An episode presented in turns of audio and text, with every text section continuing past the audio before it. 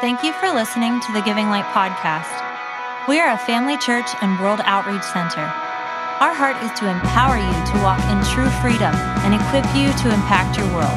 Please visit our website at giving light dot org to learn more about us and our many resources, including original music by Brave Music, e-courses for leaders, tools for raising powerful kids, and more.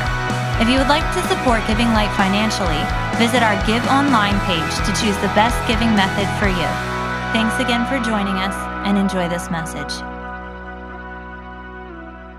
I am so honored and blessed to introduce to you uh, just such a beautiful woman of God, uh, one that has touched my heart deeply, one that I believe in with all my heart, one that I'm passionate to partner with, and that is the amazing Elizabeth Time Folk. And uh, I'll let her share a little bit about what she's doing, but I want you to know that uh, even in the next two days, Monday and Tuesday, we're going to be doing videotaping of uh, creating things for the International Young Prophets that will impact prophets worldwide. And what an honor uh, to partner together with this amazing woman of God. So just welcome her with all the love of Giving Life. I love you. Hi, I'm so excited to be here. First of all, I just want to thank Doctor Melody and Pastor Stephen so much for having me. Um, I, I really feel like the the church, my message will will back up what I'm saying now, is I feel like the church here is a prototype for what God's going to do through our nation. It's going to be a house that is safe, not just physically, but safe spiritually for people for the harvest that's about to come in. So um, I really felt like that was the word. It was a prototype. So what you guys have formed here. Um, so thank you guys so much. And then I wanted to introduce my friend Brad Herman here. He's a friend that um, I met years ago. Now he works in Shippensburg at Destiny Image. So he drove all the way here. So you guys come by and say hi to him afterwards. Um, so before I do share a little bit about my books, I wanted to share um, two things that I saw before I get into my message. But one of the things I saw, I saw someone with um, that needed healing in their their joints. And I saw the Lord healing you, like you had to receive the healing. And so let's pray really quick, and I'll share the second one also. Lord, we pray for those that have joint problems, that are, need healing. They're in pain, Lord. Even, even during the season, during when it's cold, their joints hurt even more. And Lord, we release that healing. We release that healing to go throughout their body in Jesus' name. Um, the other thing I saw was I saw a young man um, that, I don't know if he was a prodigal. I think we're getting to the days we're not just praying for prodigals. People just don't even know what church is anymore. So we need to pray. And so I would love right now, like, I feel like people that have people in their family that needs to be saved, I feel such an anointing for soul winning right now. So if you have someone in your family, or you have a prodigal, I see this young guy, he's going to come home. I don't know if it's a grandson or I totally can, I don't know, I totally can see him. He's a Caucasian young man, and um, I feel like it, it's like the love of God, what I'm going to share today, the love of God is going to bring him home. I, I saw him turning and just coming to Jesus. So, Lord, we we pray for our family members. We pray for people we work with. God, we, we will release the love of God to go and get a hold of them. It's a goodness of God that draws men to him. And Lord, we release the goodness of God, Lord, into our families, into our loved ones, Lord, that they would turn. This is a season of turning for salvation. Lord, we decree that out, Lord, into our families in the name of Jesus. Amen. Amen. Bring them home, Holy Ghost. Um, okay, so a couple of things I wanted to share, um, books really quick, is um, I usually get product that, I like to sell product that will equip people. I love equipping. I think it's so necessary in the body to mature the saints for the work. So one of the things I loved, okay, I'm like a little bit of a skeptical. So just F Y I, I'm very cognitive. So, but I, I remember reading, I picked up this book because I think everybody just decrees out stuff, faith, bring, do. And I was like, Lord, is that stuff really real? Like, I'm just being honest. I'm you know, very cognitive. So so I picked up this book by Patricia King called Decree. And I started going through these books during my prayer time and decreeing stuff out. And then in the middle of that, I felt like the Lord said, you write your decrees. You know, like that's normal probably for people, but I'm just saying I needed a little extra help. So I started writing out, like I have pages of decrees. I started writing decrees out to um, over my family, over things I want to see, you know, established in the body, different things. I started seeing, bam, those things starting to come past soon. I started decree. I'm not telling, within weeks. My decrees. If you went through my decree book now, so many things have come to pass. So I believe that even for your families to write out decrees, um, go back there. Patricia's King, Patricia King, this is probably one of my favorite ones on decrees. Um, that'll help you get started and doing your own. You can. I started reciting some of those for different topics that she had. And then the making of a prophet. I love this. I told Jennifer, I said, please let me sell your book. But um, Jennifer LeClaire, if you feel called to be a prophetic voice or a prophet, what incredible. I wish I had this fifteen years ago, twenty years ago. Um, I'm old now. I was young then. So, so I wish that the making of a prophet, I knew back then. This is incredible book. One of my friends actually just bought it for me. And she said, wow, this is so good. Um, So if you are called to prophetic ministry, a great book to get back there. Um, also, um, this other one, we have a couple other products, but the last one I want to share about is this book that we did. I did actually, Patricia King put this together, and it is different authors. I was one of the authors in here, and I wrote on the family, because when we hear about the seven mountains, you sometimes hear that the religion mountain is the main mountain. I don't believe that, and she didn't either. We believe that everything starts with the family and ends with the family, and so So I wrote on um, talking about the importance of fathering and um, how it affects our society and kind of the statistics on that. Um, And a little extra thing is I do a lot of partnering with Christ for the Nations, the Bible school in Dallas. I do a lot with them. So I have, if you buy any of the product, you can get their latest album for free. So it's a fifteen dollars thing you get free with buying any of our product back there. So awesome. And then, okay, so I want to tell you guys a little bit before I start, and there's a clock up there. Okay, so before I start, International Young Prophets that I lead, I actually serve it. We're uh, apostolic ministry that serves the office of the prophet.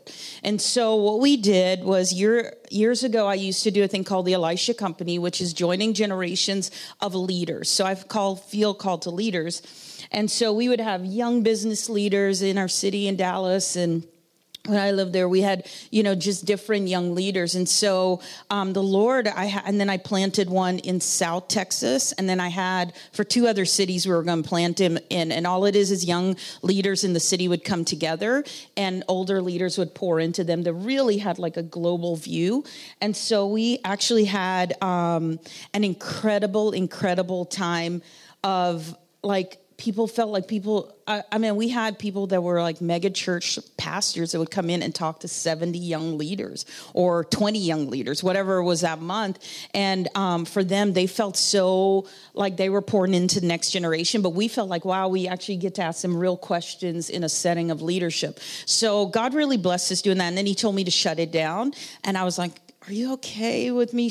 Like I was processing all the work I'd done all those years. And so then I called my um, people that were my leadership, and they said, ah, well, if the Lord's speaking to you, go, f- you need to shut it down. So um, then after that, the Lord started speaking to me about through some different conversations, um, you know, I want you to gather young prophets. And I'm like, you want me to gather young prophets? Like I'm thinking some of the ones, you know, I'd met some really great ones, but sometimes prophetic people, like I'm just saying, I'm being honest with you guys. Sometimes I was like being cognitive builder type of person.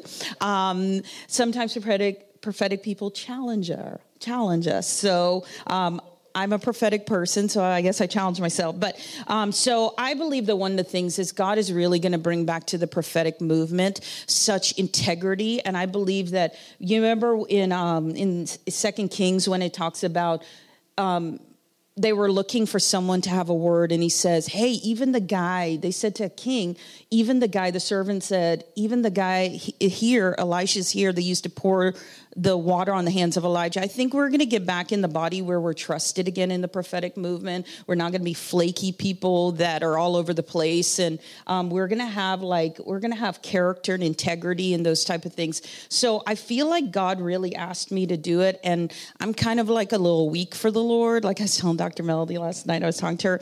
I said, you know, the Lord tricked me. He like made me fall in love with him. And then he gets to ask me to do anything for him. And I have to say yes, because you're in love. When you're in love, you do crazy. Crazy wild things. So, so when the Lord asked me to do this, I said, yes, of course.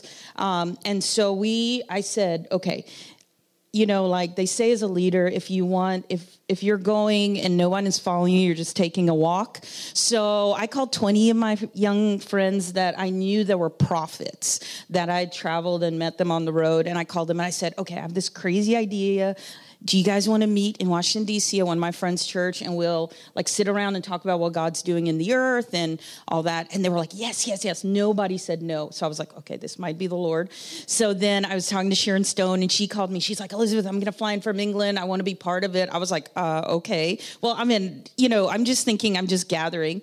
And then Jennifer LeClaire says to me, she said, Elizabeth, there's nobody else in the U S A that are gathering young prophets that we know of. If there is someone, we just don't know of them. So she flew up for a day to be with us just to hear. And so we had these twenty young prophets gathered. And Harold, were you there? Where's Harold? Were you at that one? Oh, okay. So, um, and then, so we sat around for like a day and a half and we talked about what God's doing. We wrote on, you know, like, and put, and I think what, I think what Sharon had said to me the first night, she said, Elizabeth, I've been in so many young prophets gatherings or prophets gatherings. And she said, I've never seen where people are so humble and so open, because we had different streams and they didn't know each other. So like to like one of the aspects of what we do for International Young Prophets is we we say the body is what we're going for. We have different streams that come in and we celebrate every one of them because everyone is so brings something different to the body. I mean to our body. So um, so when they got in there, so Sharon was so impressed with that. And I, I was just like, oh, okay, because I didn't know any different. I don't know any different. So um, everyone has become friends with each other. They've all kept in touch. And so then um I asked the Lord, I was like, Lord, do you want us to form this? So I'm just telling you this because I feel like God's going to give people ideas, whether it's businesses or different things. And it may not be a shout. It may be a whisper that you keep walking, doing more and more and more. And so I champion people to say, go for it. Like you only have one life, like just go for your dream. So, so after that, I asked the Lord, I said, Lord, what, what is it that you would, you know, do you want me to form something and build? Because I love building. I love building. So, um, and he, I wouldn't hear, I went on this fast. I wouldn't hear him. It was like, I'm like, maybe it's not the Lord. Then I went down to a meeting with Apostle Jane Hammond. I know she's been here. She's actually my pastor, her and Apostle Tom. And so um, she pro- she said, Elizabeth, don't tell me what you're doing. I'm going to prophesy to you. So she got on, and I had already just that week, I said, Lord, I'm not hearing from you. Maybe it's not the Lord. Maybe this isn't what you have for me in this season. And um, so she gets up, and she says, the Lord says, and she starts going into Elijah and Elisha, and she said, you're going to build an organization. And I'm sitting there going, really, Lord? I have been toiling. I've been on a fast. And so, but we realized later that God was giving her buy-in into it, because later he asked me to ask her to be the apostle over it. So, um, and of course she said yes. And um, so right now we're building our whole organization. We have nineteen nations and eighteen states from the U S And we just celebrated actually yesterday our anniversary. So, um, so God's doing it. We We are building something that the picture I saw is I saw young prophets on different, like spiritually speaking, on different mountains, and they were decreeing the word of the Lord, what God intended for that nation in their nation. And so, um, so all I'm doing is it almost seems easy, if that makes sense. It seems so easy to gather. Like I literally have backup of people I need to call to invite them to be part of our organization, which we don't accept everyone, because we have tons of people that are gift of the, pro- like they can prophesy, but they're not office of the prophet. So they can't be part. So we, we push, we're like, you have to be integritous. You have to like, those are things that are valuable to us. You have to walk in love. You, we do not allow gossiping and talking about each other in our ministry. That is a non-negotiable. Um, we also say um, they have to be highly recommended by somebody in the body. Like I know he works with Larry Sparks, like Patricia King, like that's somebody. So we're in core relationship. So Larry's part of our ministry now. Larry's sending us people. Um, so we do everything very relational, like Malik invited through Harold. And so Harold's part of our International Young Prophets. So it's just such an amazing work that God's doing in the earth because we just said yes. So I feel like God's going to release part of it is he's going to release like the ideas and different things to you guys and just say yes and keep walking forward. So anyway, awesome. And share about that. So um, what I, what I feel like God really wanted me to share here, and this is a decree. It's not even like I'm not going to preach. It's more of a teaching, um, and it's really to partner with what God wants to do on, on the in the earth. Because as a prophet, like we have to, we're not just preaching messages. We're living the message, and we're saying, how do we pull what God's doing in the it wants to do in the earth down? And so with um, for months and months and months since last year, we were saying that there's going to be this great harvest of souls that are about to come in. So everybody's like, yeah, great harvest of soul. But the church has to prepare for it. And as prophets, we need to release how we need to prepare for it to people to help us all be equipped to love people really well coming in. Because I don't know about you, but sometimes, I'm just being honest, I'm part of the church, so I'm part of the problem maybe, I'm part of the solution. I'd like to be part of the solution. Um, that we sometimes, we're mean people sometimes. I mean, you guys, I heard y'all aren't mean. I heard y'all are really love people and stuff. So I'm not talking about you guys, I'm talking about others where we're, I'm part of that work being worked on. But um But I feel like sometimes that we really need to walk in the love of God for this harvest that's coming in. And, and if, and I always say, God, start with me, because there's some areas like, like one night I was cranky. I was cranky that whole day. And I had to call, I think that that day, I'm just being honest to you guys. One day, I think I was like, man, am I cranky? And I just called Doctor Miller. I'm like, I'm so sorry if I was cranky today. So, and she, you know, she's so sweet. So, but I'm just saying, like, we just like to even like initially say that, say, hey, how can the love of God be deeper in me? How can I walk in love? And I'm not saying we shouldn't have cranky days. We're just people. But to even correct ourselves and go back to someone and say, hey, I'm sorry if I sounded you know, um, unloving to you and unchristlike. So I believe right now, and I know sometimes people look at love as weakness, but it's actually the strongest thing. And so I want to break down a little bit of what I feel like to bring in the harvest of soul, what the church needs to look like. So, um, so like for the last some years, I've been seeing this trend in the church where people have become way too opinionated. Facebook is a great place to see that, to, to back me up.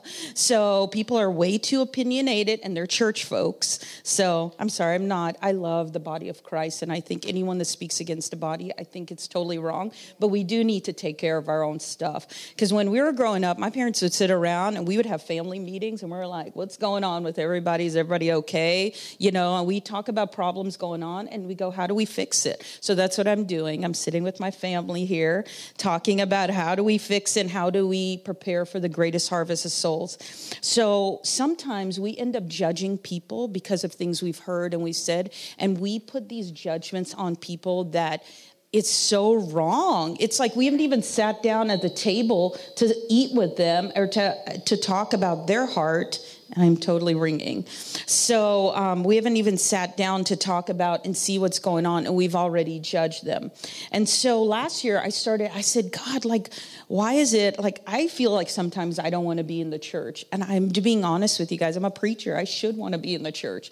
But God says, well, why don't you change it, Elizabeth? Instead of don't complain, like, I'm not a complainer, but don't complain to me if you're not willing to be the solution to it. So I said, okay, how do I walk in love that'll affect people all around me, whether in the church or in the secular arena? So I started studying um, the acu- the word accuser of the brethren last year. And so I said, Lord, what is the accuser of the brethren? You don't really hear that those terminologies. When I was younger, I would hear those terminologies, but we don't really hear it. So I started studying through, and here's what an accuser is. Accuser is seeking. Now, let's think about like when we're talking about people or that kind of stuff. An accuser is seeking to influence men by bringing false charges against them, or against someone with the view of weakening their influence to someone else. That's an accuser. They're laying a charge or a violation of which one is guilty, demanding their punishment. Do you know, like, we get into laws when we do that. It's kind of like you say, you did the crime, so you need to do that. And so when we start accusing people, we are saying, you've done something to me, and I demand punishment for you, so I'm going to tell someone else, so someone else, will, you're, how they view you will be weakened. The same Greek word, you guys, the same Greek word for accuser that's in Revelation twelve ten that says accuser of the brethren has been tossed down. When you see that, it's the same word, and I'm going to read this passage because this was rocking me when I was studying this, but um, in, in is the same Greek word for accuser and accuser of the brethren is the same word in John eight when um, Jesus was talking to the adulterous woman. And so when Jesus was talking, I, I, I have to read this, okay? I love the Bible. It says, but Jesus went to the Mount of Olives. Adonai appeared again in the temple courts where all the people gathered around him. And he sat down to teach them. Teachers of the law and the Pharisees brought a woman caught in adultery. They made her stand before the group and said to Jesus, "Teacher, this woman was caught in the act of adultery. In the law, Moses commanded us to stone such women. Now, what do you say?" They were using this question as a trap in order to have a basis for accusing him. But Jesus bent down and started to write on the ground, finger. When they kept on questioning him, he straightened up. I love Jesus, just rocks, and said to them, "Let any one of you who is without sin be the first to throw a stone at her." Again, he stooped down and wrote on the ground. At this, those who heard him be- began to go away one at a time, the older ones first, until old Jesus was left. With the woman still standing there, Jesus straightened up and asked her, "Woman, where are there? Has no one condemned you?" So when they use the word condemned, has no one condemned you? It's the same word acu- that is accuser of the brethren. So men, we can take on things. These are people that are like part of the religious system. They are accusing this woman and willing to stone her, to go after her. That same word has anyone that accused you, the accuser of the brethren. So when you tie those together, I'm like, you know, sometimes we act like the devil to people. I mean, we've, uh, I'm just being honest. We need, we need a baptism of the love of God in our lives, in my life, starting with me. Like, Lord, I don't want to accuse my brother or listen to people doing that. And so I've made, as part of our ministry, if I hear someone talking or gossiping about someone, I will shut them down. We need to learn to shut people down again and say, hey, wait a second. You have you talked to that person yet? I'm not saying be mean to them, but like say, have you talked to that person? Don't allow them, because what you do is, especially as prophetic generation or prophets, instead of having the voice of God and championing the voice of God, we have now taken on the voice of the accuser of the brethren, and we're funneling that through our voice, and so we're empowering it, because the devil doesn't have power unless we empower him. And so when the accuser comes in and we do that, we are actually, did you see that there is a group out there? So when someone starts accusing, they always, they never can do it just really by themselves. They try to gather voices around them. They say, okay, hey, this person did this to me. Let's go against them. And they always try to rally it together. I love this. My friend Stacy Campbell says this: the strength of the prophet is their sensitivity, but the weakness of the prophet is their sensitivity.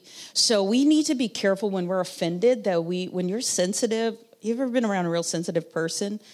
You know, good Lord, help us all. But um, a real sensitive person, they wear their feelings. They, if they get mad, they're passionately mad, and they will go out telling everyone. Unless you learn the self-control and that fruit of the Spirit, um, especially as prophets, like I have to, these are things we talk about, you know, like as prophets, our strength is our sensitivity to the Holy Spirit and moving and prophesying and all that stuff. And we have a whole prophetic generation that is sensitive. They're very opinionated, very, but we have to teach them, hey, you need to have self-control in what comes out of your mouth. You know, like, I don't want to hear all your opinions about why you don't like the president.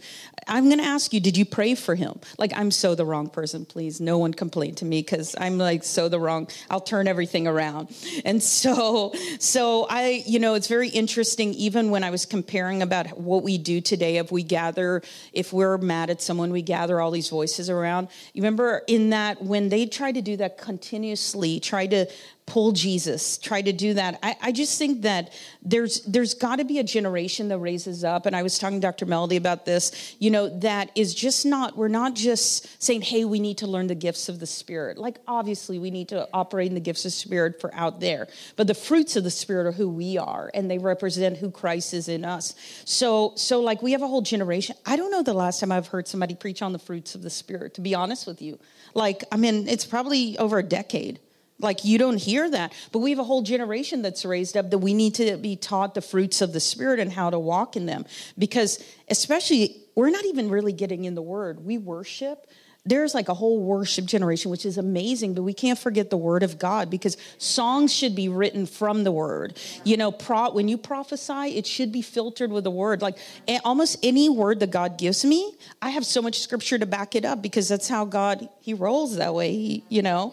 And so, and so we, we as prophets need to mirror Jesus, and Jesus is all the fruits of the Spirit. And so if we don't learn how to operate like that, we will never have the heart of God operating in us. And I personally believe that that God is going to raise up a whole generation, but we need to like be taught, you know, how to love each other well, because we go, oh, we love God. Well, that's awesome. I want everyone to love God, but loving your brother well represents your love for God. It is a reflection of it. So, so here, here's, here's my solution to the greatest harvest coming in.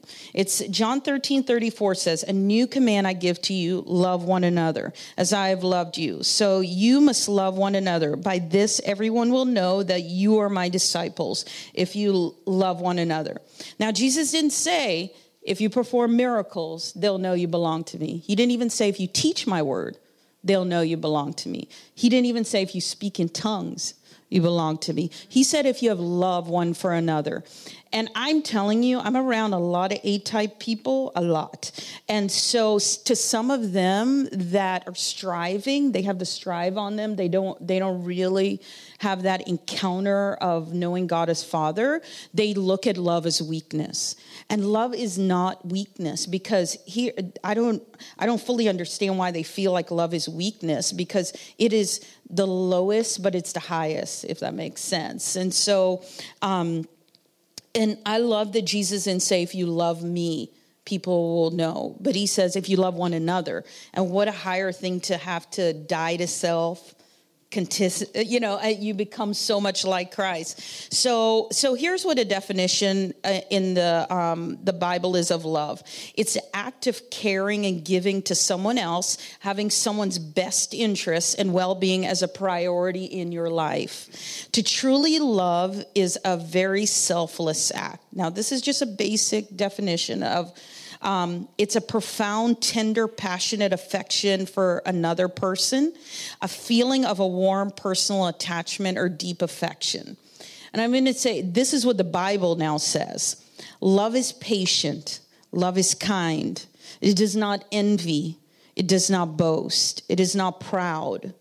It does not dishonor others. So when you dishonor someone, you are not in the love of God. It does. It is not self-seeking. It's all. It, it's not easily angered. God's working on all of us. It's or me. Um, it keeps no records of wrong. Love does not delight in evil, it but rejoices with the truth. And I think sometimes people think like lovey, lovey, dovey people to teach on love. Like it doesn't, it's not truth, but love is actually found in truth, yes. Because if you love me, you'll correct me. So love is actually found in truth. It always protects. It always trusts, always hopes, always perseveres.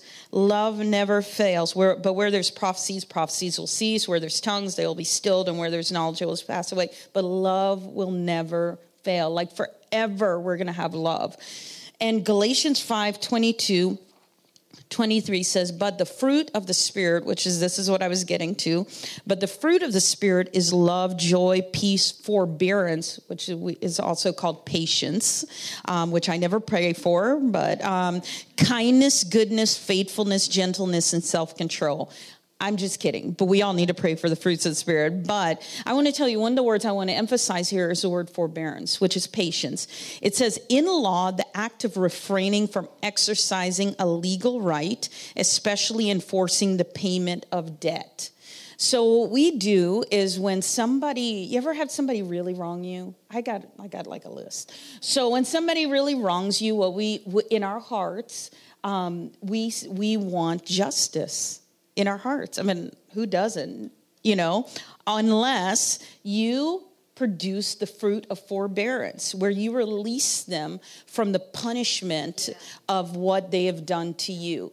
That is a fruit of the Spirit. And I am like, we need a good teaching on forbearance, because sometimes we go, you're going to pay. I'm going to talk to people about you. And what you do is you walk out of the fruits of the Spirit when you have not get released them and walked in the fruits of the Spirit yourself by the fruit of forbearance. So I just really like that. I'm actually going to do a little more studying on that, because we have got to release people from all the pain they've caused us and not hold on to it, because it's actually affecting us because we're not walking in the fruits of, fruit of the Spirit. So here's what the fruit of the Spirit broken down is. The fruit is what you produce, but of the Spirit means you need to be empowered by the Holy Spirit to produce any of this. So when you need love, I'm not talking about like man love. We go, oh, we love each other. If you ask anybody, everybody thinks they love well. I don't know anybody, nobody has ever walked up to me and been like, you know, I don't really love well. I don't even blah, blah, blah, blah, whatever. Most people think they love well, but here's the deal. Loving well is when someone comes up to you and they do something to you and it is horrible they do to you, and they affect whether it's your family or whoever it is, you. Um, you need to be empowered by the Holy Spirit to have forbearance with them. And so we need to go to the Lord. The same thing, it's like, if you lack wisdom, ask of God and it'll be given to you. Like if I I say that to the Lord, Lord, I'm lacking wisdom in this. I need the empowerment of the Holy Spirit to have wisdom. And so with the fruit of the Spirit, the fruit of the Spirit means that to have love for people, have joy inside of us, to have peace for marriage, we need to be empowered by the Holy Spirit to, to walk in the fruits of the Spirit. So love, and the love that, that's talking in the fruit, in Galatians five is agape love. It's a perfect, unconditional love of God. And so that type of love is not the feeling like, oh, I love you, blah, blah, blah, blah. It's a choice love. And like, I, there's sometimes I have to choice, well, there are a lot of times I have to choice love with people and tell them, you know, it, those are people that have hurt me, and I decide to go higher above that and be enabled by the Holy Spirit to to to look at people through love. Um, I'm still working on that, everyone. Yes, it's that'll be a lifelong one for me. So when we reflect the agape love to our brother that's caused us pain or injustice, we God is seeing us reflect His character, who He is, through the fruits. The fruits of the Spirit are the character of God. He is love. He is joy. He's peace. He is pa- He is patient with us. I'm just saying. Um, he's very kind to us. He's good to us. He's faithful to us. He's gentle to us. And he he holds back. And I just love that God loves us that much. He agape loves us. And so um, here are some verses that will help, because I love the Bible, that will help with the agape type love, which is not a feelings love. It's a choice love that God has, that He wants us to walk in. Luke six thirty-five says, love your enemies, agape your enemies, do good to them, and lend to them without expecting to get back. Any type of love that's outside of that is not agape love, the one that the fruit of the Spirit enabling power of God to walk in. Because when when to us, somebody says, love your enemies, whatever, you know, like that's our natural soulish answer. But when you say, God, empower me to love my enemies, and He just didn't say love your enemies. He says, then do good to them. And then lend to them without even expecting back. That's like a souped up agape love that is, you have to get so out of yourself to do that. Because there's some people I'm like, help me, Jesus. I do need the empowerment of the Spirit. But John fifteen thirteen says, greater love has no one than this, that one lays down his life for his friends. Greater, uh, there's no greater agape, uh, agape um, that that's that same word in there. When Jesus laid down, it was a perfect, unconditional love that He laid down His life for us. So First John three eleven says, for this is the message which you have heard from the beginning, that we should love one another. We should agape one another. So when we have, we are empowered by the Spirit to to walk in love, that we will have that type, we can have that type of love to one for another. Can you imagine a church, an unsaved group of people coming into church where we agape love each other, where we're saying, you know what, they watch someone do something to you and you walk in love. They don't understand that type of love because that's a perfect God love. They will say, I want to be part of what you're doing. That's where the harvest starts. People are going to start choosing because they see something different than all the fighting in the world, than all the Facebook posts in the world, all those things. And they, and they just want, I think people are searching. They're, you know, they're looking like, are Christians really real, or are they just like us? Then they see us fighting each other on Facebook, and, oh, they're just like us. Why would I go to church? So we've got to change some things. Um, To, and here are some soulish type of love, like, because I, I I really like to teach people, like, what's the difference, like what would look like soulish types of love. And um, this one, I, you know, I, I've been studying on this one too, is the political spirit that's in church. And here, we want to point our fingers, but here's what you can see if you're under the influence of a political spirit. All right, say say that one person over here, you have, it's, well, it's you, and then your friend. And then there are a group of people that doesn't like your friend. So you try to save face with those people by not even really telling them you're a friend, or they talk about your friend. You don't even defend them. You're under a spirit, a political spirit, because what's happening is a political spirit is one that feeds off the approval of men. We see it in D C. It's like we just say what everybody wants to say. They don't have to follow through, but they end up saying to you, um, hey, whatever you need, I'll just, they need your approval so they can get your vote. And what people do is we throw each other under the bus in church. I'm telling y'all, if I ever hear anyone talk about Doctor Melody or Pastor Stephen, I am like an Italian mafia person. I will bring out things that, oh, that's the type of thing. Can you imagine? Nobody would ever, if people knew that, they would never talk about them to me. And so if we shut people down from talking about people, they're not going to throw, um, we're going to learn to love really well, and people are going to come in the church.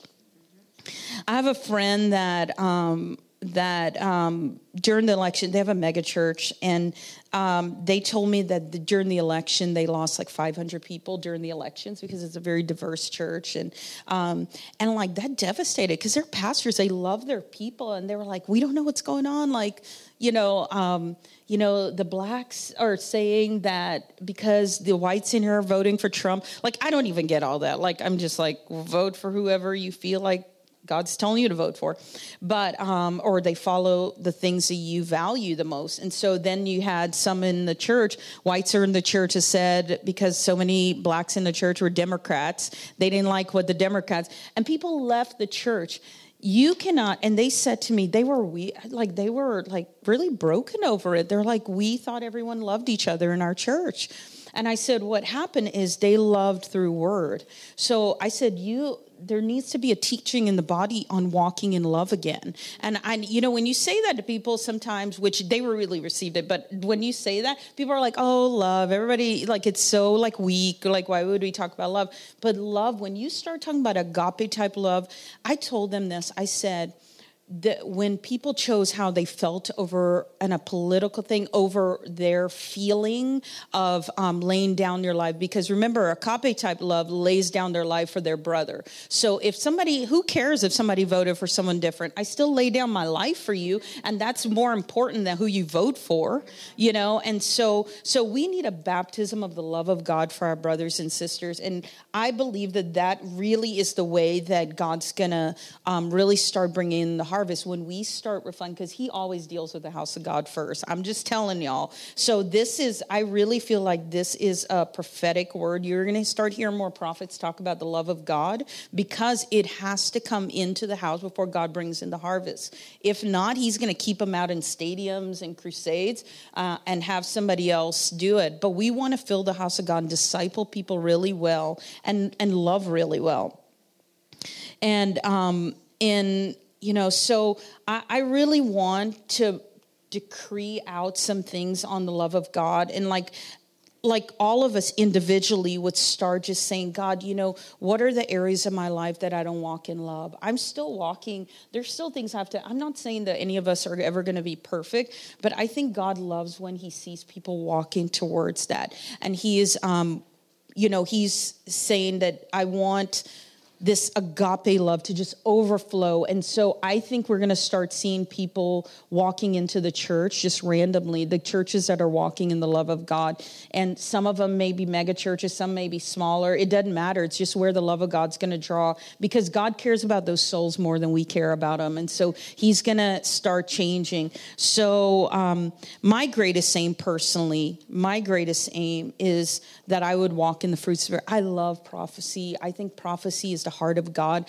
Prophecy, um, one of the things I value about it, it it always shows the love of God. And some of the mean prophets, I'm so sorry for any mean, if you've ever had a mean prophet in your life, um, I'm so sorry for that, because that is not the heart of God. Because, you know, you know, preachers preach, but prophets are the message. And so if they have some kind of pain, they prophesy through that, or they don't understand the Father's love for his people, they um, do that. And so I'm so sorry if any prophet has ever hurt you or said, prophesied out of n- not the love of God, because I do believe that tough messages, because I kind of feel like this is a little bit of tough message, but it's not really. It's just saying, hey, let's look out for this and watch our hearts, watch over our hearts diligently, because out of it, it flows everything.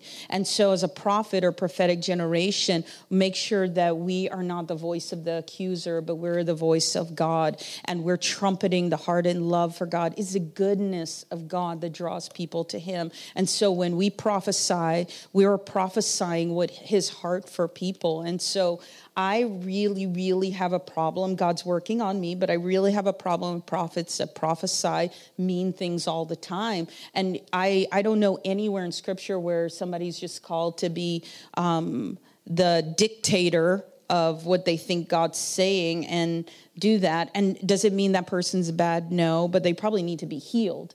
Um, but I also will never give them my platform at all, um, because I want people to know that God's good and he's a good father and he loves them really well. He doesn't want them staying junk, but he loves them really well to call them out of that, and he'll do it in a loving way. So God bless you guys. Thank you so much for um, letting me share. And I believe you guys are going to see, um, like I said, I really feel like this is a prototype church of what God's going to do with the love of God and the lack of, um, there will not be allowed an accusing voice or gossiping voice in houses of God. We are going to shut people down that do that and really say, hey, we are a house of love and we don't do that here. So, Lord, we thank you. We thank you, God, that you...